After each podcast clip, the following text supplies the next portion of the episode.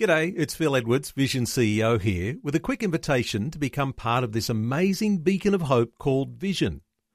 Together we can put our love into action to help people of all kinds build or rebuild their lives on the truth of God. Please consider the part you can play during our upcoming Visionathon appeal, remembering that it's your support that makes Vision possible, including this podcast.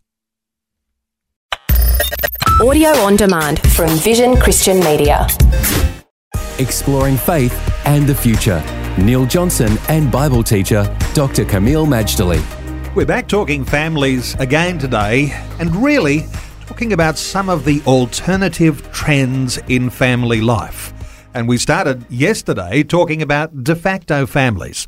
What, Kameel, do you think are the reasons why people are moving into de facto families more and more? Well, ironically, the first reason people become de facto is because they don't want to marry.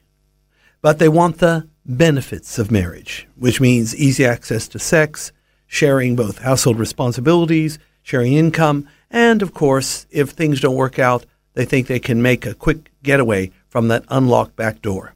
That is one reason why people enter into such a relationship. They want the privileges and the perks but without the responsibilities and commitment. But there's another aspect, and that is they move in together because it's really what you call a trial marriage or try before you buy.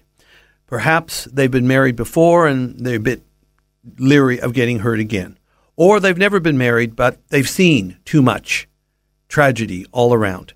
So, therefore, let's just take it slow. Let's see if we get on. Let's live together and then if it works out, we will marry.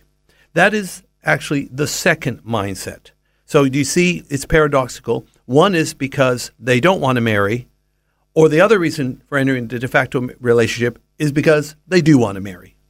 And of course, Christians who make a judgment on what might be right or wrong when it comes to this issue are often seen to be dictating or lecturing about what might be right or wrong people don't like to be told what to do. And when it comes to these issues of relationships, perhaps we are more inclined to do what we think is right in our own eyes.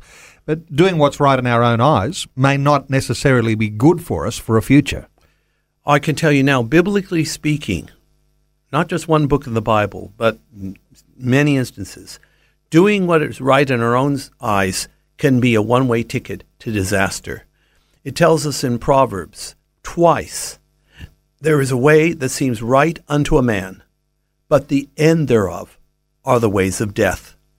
Or the book of Judges, the very last verse in Judges is there was no king in Israel, every man did what was right in his own eyes. In other words, to use our modern day hackneyed phrase, everyone did their own thing.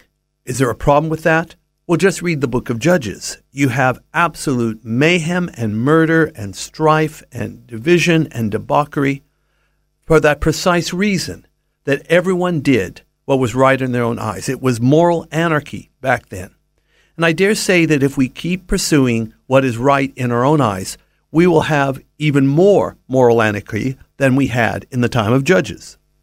So, Kameel, for people who are caught up in what might be something that appears right, appears good, and even feels good, uh, what do you say to them when you say uh, this is a right way to look at marriage and the relationship you have before you marry, and there is a wrong way? How do you actually broach that topic sensitively with people? Ultimately, we have to appeal to people's sense do you want to ensure your future? Because a solid marriage is the best thing you can do for that future, apart from, of course, knowing and walking with the Lord. That is number one.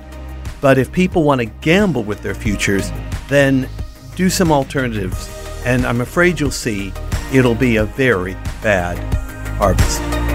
Faith and the Future with Neil Johnson and Dr. Kameel Majdali from Teach All Nations. For more from Dr. Majdali, including books and DVDs on prophecy, Bible commentaries, plus today's and other episodes of Faith and the Future, go to vision.org.au.